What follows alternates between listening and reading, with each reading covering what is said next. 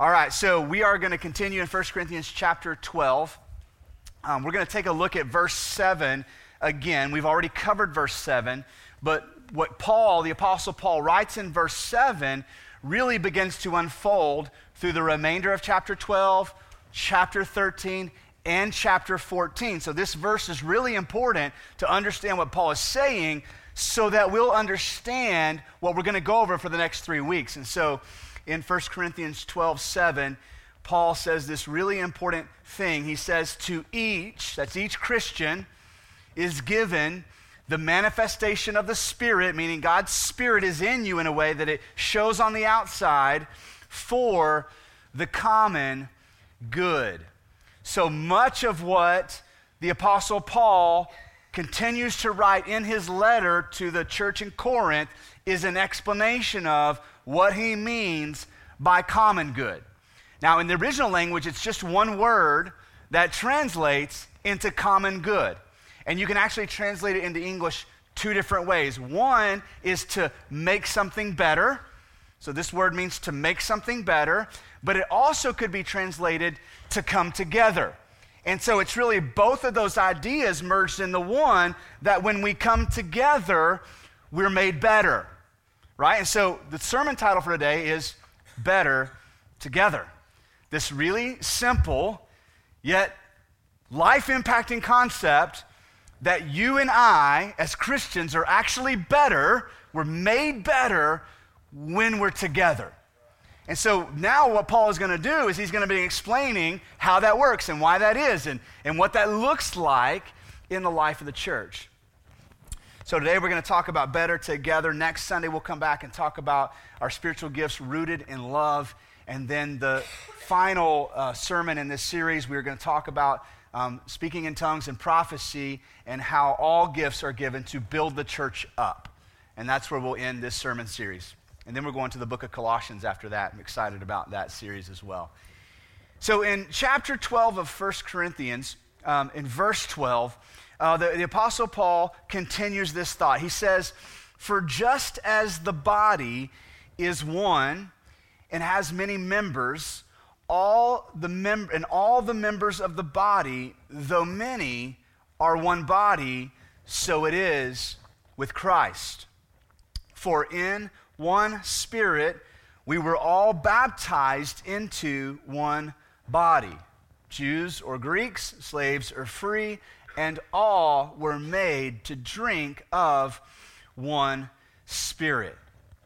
So now, what Paul is doing is he's taking the concept of the Trinity, the oneness of God, Father, Son, Holy Spirit, one God, and now he's saying, now when you come together as many members, that people outside the church would see a oneness in you.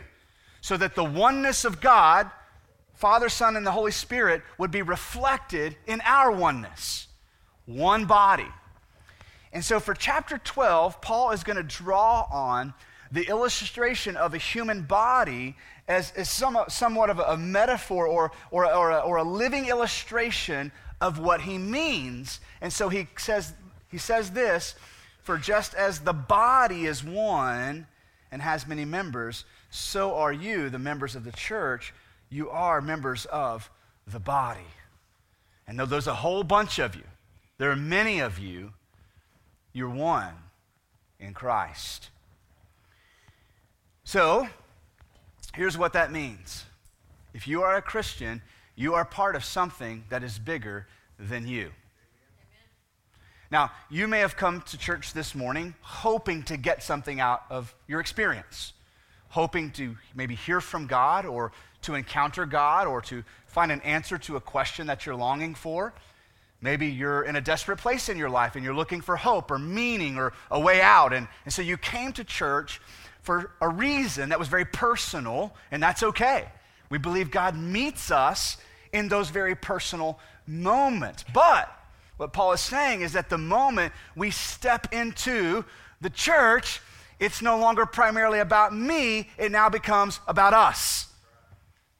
That my presence here today, although I will hear from God and encounter God, is not just about me, it's about us.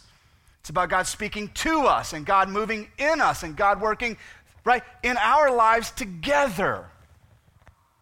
Because even though there are many people in this room from many different backgrounds, many different socioeconomic backgrounds, many different ethnicities in the room, even different languages, different church experiences, the many come together as one. So it is with Christ. Now, that's a really important phrase in this passage because I believe Paul is saying two things. First of all, I think what he's saying is apart from Christ, this can't happen. So take a room full of people with all your diversity, different generations, different colors of skin, different strengths, different weaknesses, and just throw them in a room and there'll be no oneness. The only way that diversity is brought together in oneness is through Christ. I mean, look around the room. We're very different, aren't we? Lots of different personalities in the room, different backgrounds, experiences. And, and what is it then that draws us to this place at this time? It is Christ. That's why you're here. So it is with Christ. But I think he's also saying something else that to not operate in oneness, to not walk in unity with one another, is to decline to interact with Christ. Right? We can't expect God to work in our church when we're walking in division. When we're not walking as one body, we're not walking as one in Christ. And so, right, as a church, we can't separate into our little cliques and the people that we're comfortable being around, walking in division, allowing, right, hurt and, and, and, and lack of reconciliation to go on, and at the same time saying, Oh, God, come bless what we're doing. Come make us a powerful church. Come work through us powerfully in this community because Christ does not endorse division.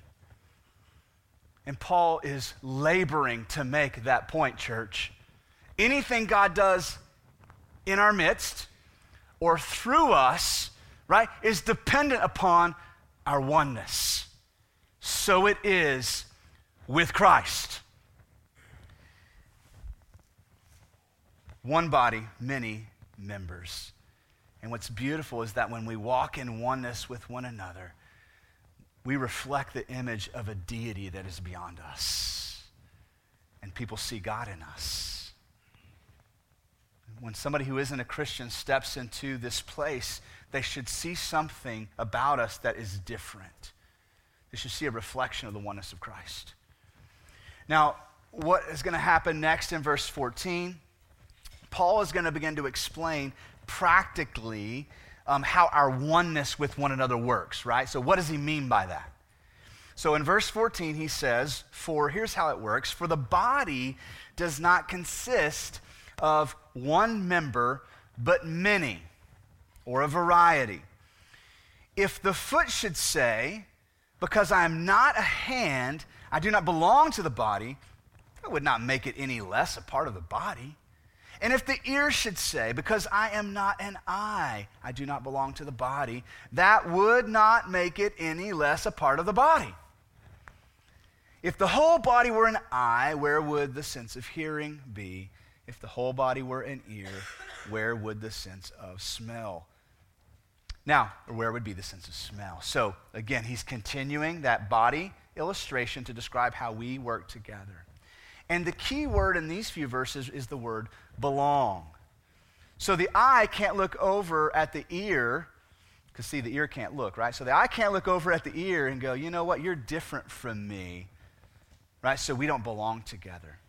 Paul's saying, no, actually, the opposite is true. The ear and the eye, independent from one another, can exist, right? They belong to one another, they share the same body. And so, what Paul is saying about you and I is this you belong to me, and I belong to you. Wait, we're not just a mere gathering of people who like to sing together and right who like to hear the Bible being taught. We belong to one another. Like, look across the room right now. Just do this. We'll do it a couple times a day. And find somebody, just put your eyes on somebody you don't know. Okay? Just do that real quick. Yeah. There should be somebody in the room that you don't know. What Paul is saying is that when we're in Christ, whether you know each other or not, we belong to one another. Your gifts belong to one another. You're no longer your own. You've been bought with a price, and now you belong to this thing we call the church. And so the eye can't look at the ear and go, I don't really like you. I don't get you. I don't understand you. Let's go separate ways. You can't do that. Why? Because you're sharing real estate on the face, right? That you're just going to say, I don't think so. You got to stay put because you belong to me and I belong to you. We are better together because, first of all, we belong to one another. We belong to one another. He, he goes on in verse 18. I love this phrase. It's going to come up twice. He says, But as it is, God arranged. God arranged the members in the body, each one of them as He chose. So, in the same way, in a physical sense, God knit you together in your mother's womb, gave you a nose and some eyes and ears and mouth. What Paul is saying, God does the same thing in church life. He arranges us. He brings together the right amount of giftings and strengths, right, to, to draw us together as one. So there are just enough people in this church who have the gift of teaching. Some of you may have the gift and you're not using the gift, but God has arranged you in this church and given you the gift of teaching to teach. We have just the right number of people with the hospitality gift. Right? To, so when we come together, if those people are exercising their gift, hospitality is going to happen. Now, can you imagine what it would look like in this place if everybody had the hospitality gift and no other gifts were present? If we, right, I see some of you going, yeah, right? We would be a fun group of people, right? But the gospel would, would probably never be taught, right? Discernment would never happen. Wisdom would never be employed. Why? Because we need one another. And what Paul is saying is God has arranged, He has ordained your giftings to complement one another.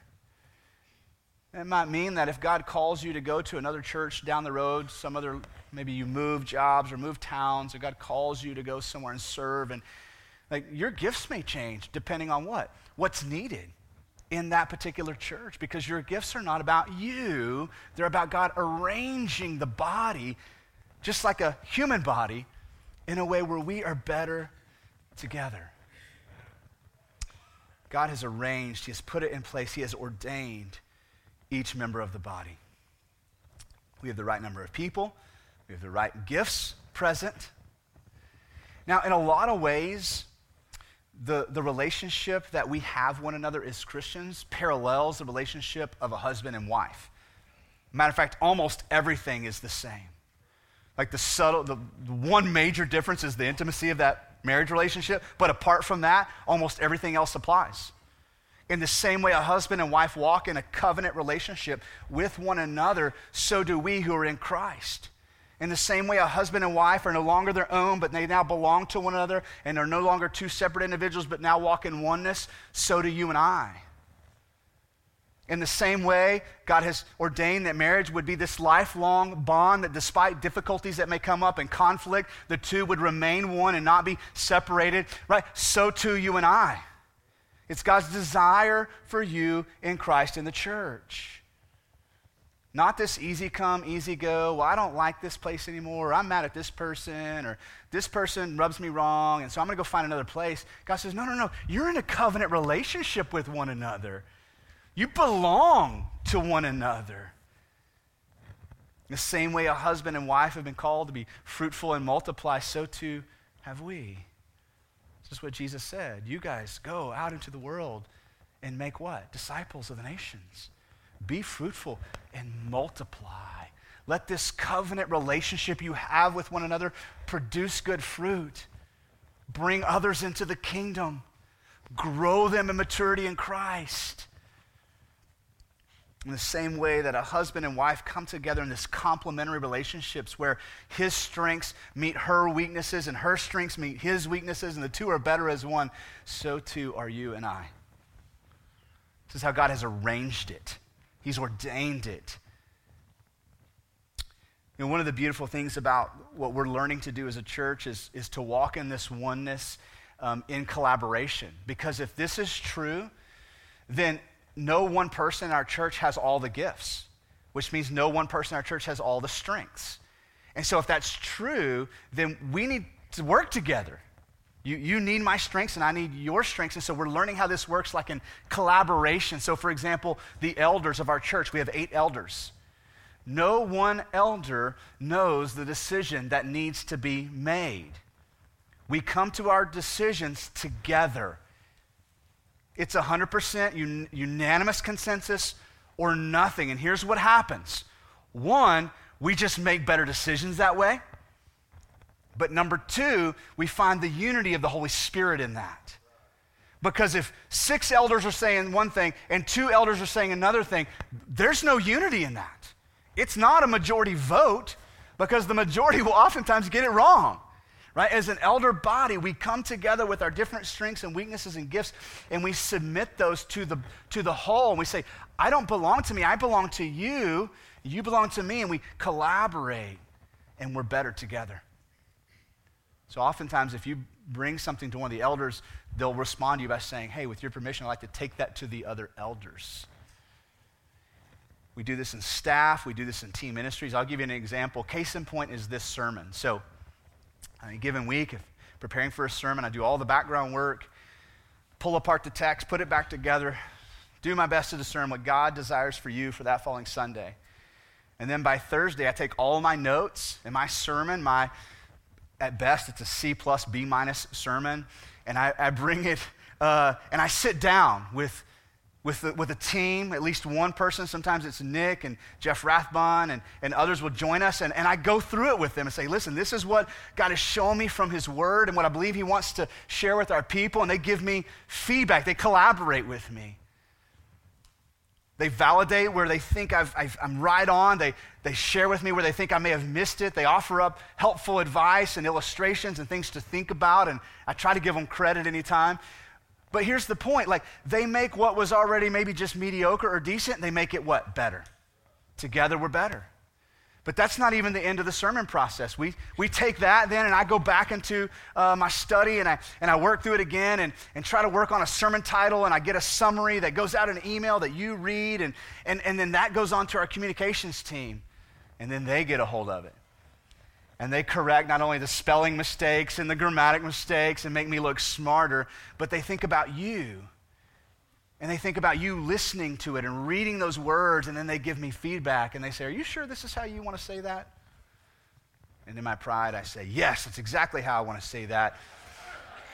And then the Holy Spirit humbles me, and then I come back around and say, Well, what suggestion do you have? And listen, communications team with no theology degree believers filled with the Holy Spirit of God will sometimes help make the sermon better. See how we're better together? We work together with our different gifts, and I have to trust the gifts of our communications team. Doesn't mean they have the final word, but it's this collaborative effort we, because we believe what Paul's saying here. We're better together. So when I finished the sermon this week, had everything laid out, I sat down with Nick and I said, okay, here, let me go through this with you. I don't have a sermon title yet, but by the time we get done, hopefully you can make a suggestion. So I go through the whole thing and I get all the way down to the end. I'm like, okay, is that all you have? He said, yeah, except for, can we go back to the sermon title? Said, yeah. He said, I think I have it. What is it? Better Together. He actually came up with the sermon title. Case in point, right? You see how that works? And now apply that to every aspect of who we are. Apply that to community group. Apply that to team ministries working. Apply that to student ministry, kids ministry. And we see how God has arranged us in a way that complements strengths and weaknesses, and together we're better. Verse 21, he's going to continue with this body illustration and look at what he says. The eye cannot say to the hand, I have no need of you. Nor again the head to the feet, I have no need of you.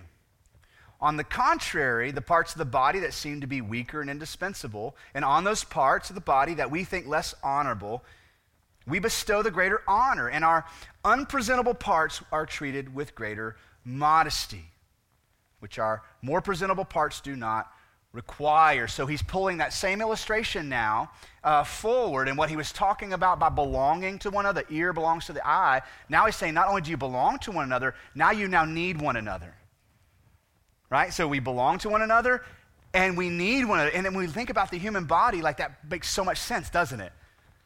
Like, how good would the eyes be without the mouth or the feet or the hand? And he's saying, listen, listen, I know that's simple, but that's you, the church. You can't look across the room and say, I don't need you. I just need these two or three people here, or I just need my time with Jesus. No, you actually need one another. And then he says again in verse 24, but God has so composed the body.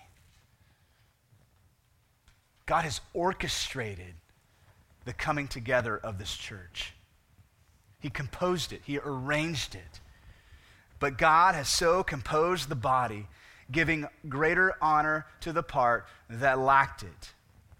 That's why this morning I took some time to call out our tech team. I think this is what he's talking about. There are going to be certain people who serve in the church. If you don't stop and honor them and acknowledge them, right, most people will think it's a very insignificant part of what we do. And Paul's saying, actually, the most, what seems like the most insignificant parts of the body oftentimes are the most significant. The parts that don't ever get honored are the parts that oftentimes need to be honored, right?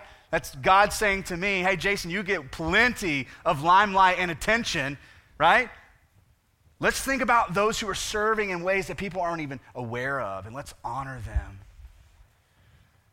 But God has so composed the body. Verse 25, that there may be no what? Division. You feel the, the weight of that point Paul's making here? So that there may be no division in the body, but that the members may have the same care for one another. Listen, we're better together because we can accomplish more together for the kingdom. But we're also better together because we need one another. Now, I love where he ends in verse 26 because if you're task driven like me and you think about what Paul's saying, right, you're tempted to think this is just about getting stuff done, right? We're going to get more stuff done if we bring our talents together for the kingdom. Now, that's true. I think there's a synergy that happens when we come together. But look at where he lands in verse 26. If one member suffers, all suffer together. If one member is honored, all rejoice together. He goes back to our familial bond. We're family. This isn't just about getting stuff done. We haven't been called in oneness so that we can be the most productive church in Fort Worth. We've been called to oneness so that when you suffer, I feel it. And when I rejoice, you join in. Now, there's another way that, this could be expressed. This is, I didn't come up with this phrase, but biblical community, what Paul is saying here, divides grief and multiplies joy. When we walk in oneness, a biblical community, our grief our sorrows and our suffering are divided, and our joy is truly multiplied.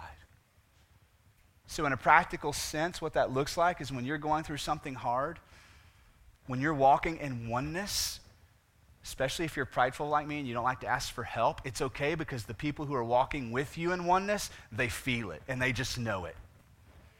Right? And they come to you even without asking for help and they say, Hey, I'm bringing over some food, so you might as well tell me what you like. Right? I'm not even asking you if I can. All I'm saying is I'm bringing it, so you better tell me what you're allergic to and what you don't like because I'm bringing you food. Right? Because I feel it. Even though you don't want to admit that you need anything or that you're hurting, I feel it. So I'm bringing you food. Or I'm keeping your kids Friday night. You, you don't have to go on a date with your wife, but I'm keeping your kids, so you might as well. Somebody else heard I was keeping your kids and they said, Here, give them this gift card. I know you're tough and you can handle everything you're going through. Whatever. But listen, let us share the burden. Right? I can't I can't heal your pain, but I can carry some of the burden. I can divide your grief, I can divide your sorrow, and I can carry a little bit of it. Right? Just a small bit of it. And this is what Paul is saying. We walk in oneness together. We suffer together.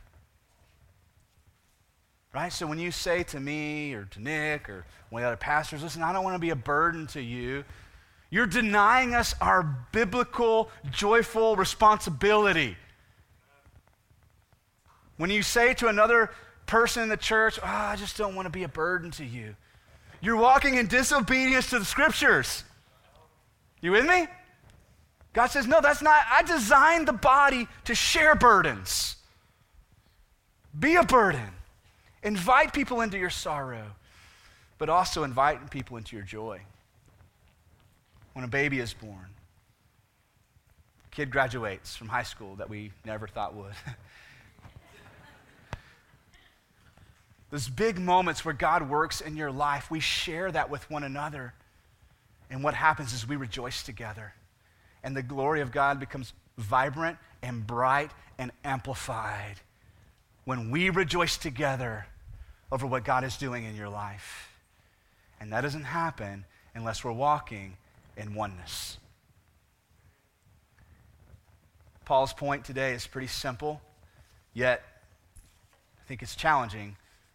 We're better together. We need each other, belong to one another, our gifts complement one another.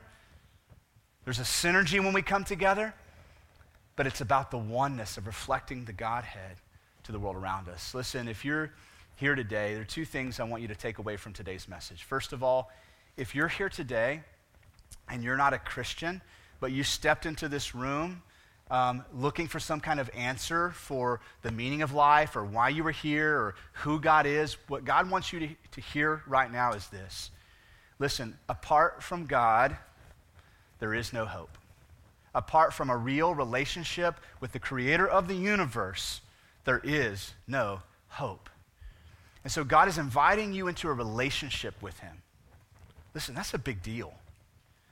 The creator of the universe, like the being that spoke the universe into existence, is now speaking to you, inviting you into a relationship. So, how do you do that? By simply coming to a place in your life where you're ready to admit your failures and your sin to say, listen, God, I've made a mess of things. I am a sinner, and not only that, there is no way I can fix myself. Unless you fix me, I have no hope. Right? When we humble ourselves before Christ in faith, He wraps His arms around us, He pours out His forgiveness on us. He makes us not only clean, but completely righteous and, and ushers us into a daily relationship. Listen, if you have not made that decision, taken that step of faith towards Christ, before we ever talk about being a part of the church, being a part of the body, or spiritual gifts, like we have to start here by trusting that what Jesus did for you on the cross is enough. It's enough. He paid the price for you, He took your place. He's not asking you to pay Him back. All He's saying is, trust in me. Trust in me. And if that's you, I pray you'll make that decision today. Now, for the rest of us who are Christians, as we're walking through 1 Corinthians 12, some of you are going, Amen, amen, that's me. I'm so glad I'm a part of the church. And others of you are thinking, wow, I kind of feel like I'm on the outside looking in. I'm a Christian, but I don't feel like I'm walking in oneness with the body. I want you to, I want you to hear me say something in love. Listen, you, you weren't meant to walk alone. This is not God saying, hey, here's how most of the church is going to work. He's saying this is how all believers are to function and operate. There's no room on the peripheral for outliers. This applies to every Christian in the room. And if that's you and you feel like you're on the peripheral looking in and maybe you're not quite sure how to step into the oneness of this church, we, we are anxious to meet you there. Okay, there are a lot of different ways you could respond to that. You could grab your next steps card very simply and just say, hey, I want, I want some help. Maybe there's something on this card that is your next step. Or maybe you want to come grab one of our pastors or elders and say, listen, I'm, I'm, this is where I'm at. I'm a Christian, but I want, to, I, want, and I want to know more. How do I take that next step to become part of this body of Christians? And we want to meet you there and, and walk with you in that and pray with you as you discern that. So, listen, I don't know how this has fallen on you today. Uh, maybe for the first time you've realized that um, being a Christian is not about you.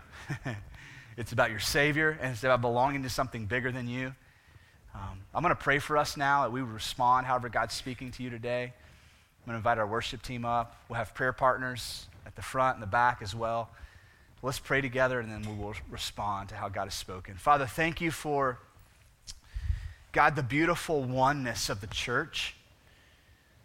Father, the sacred unity of the body of Christ. God, we confess that both in our culture today and even in our own hearts, that, Father, we have a very lackadaisical perspective of what it means to be a part of your church. Many of us have a very flippant or casual idea of what it means to be a, a part of the body of Christ. And today, God, you've spoken from your word. You've shown us that you have ordained, you have arranged, you have composed the church. Very specifically, God. Every member of the church on purpose. And God, you've called us in Christ to walk in oneness. Father, I pray you would expose this morning where there is division and a lack of oneness. If that's a a situation of conflict, God, would you, by your Spirit, guide that conflict towards restoration and reconciliation?